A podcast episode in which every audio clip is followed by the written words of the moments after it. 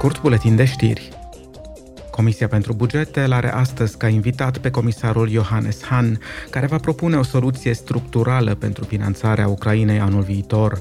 Eurodeputații doresc un buget european rezistent și adaptat noilor provocări, întrucât actualul cadru financiar multianual nu a fost conceput pentru a face față evenimentelor recente, precum războiul din Ucraina.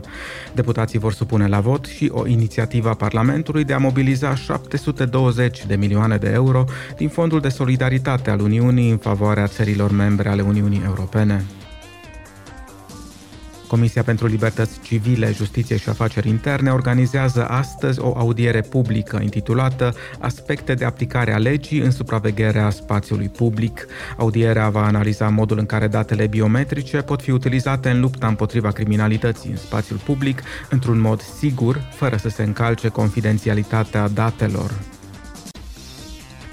Comisia pentru Drepturile Femeii și Egalitatea de Gen și Comisia pentru Afaceri Juridice vor supune la vot recomandarea pentru o a doua lectură a directivei Femeile în Consilii de Administrație. Textul își propune să îmbunătățească echilibrul de gen în companii.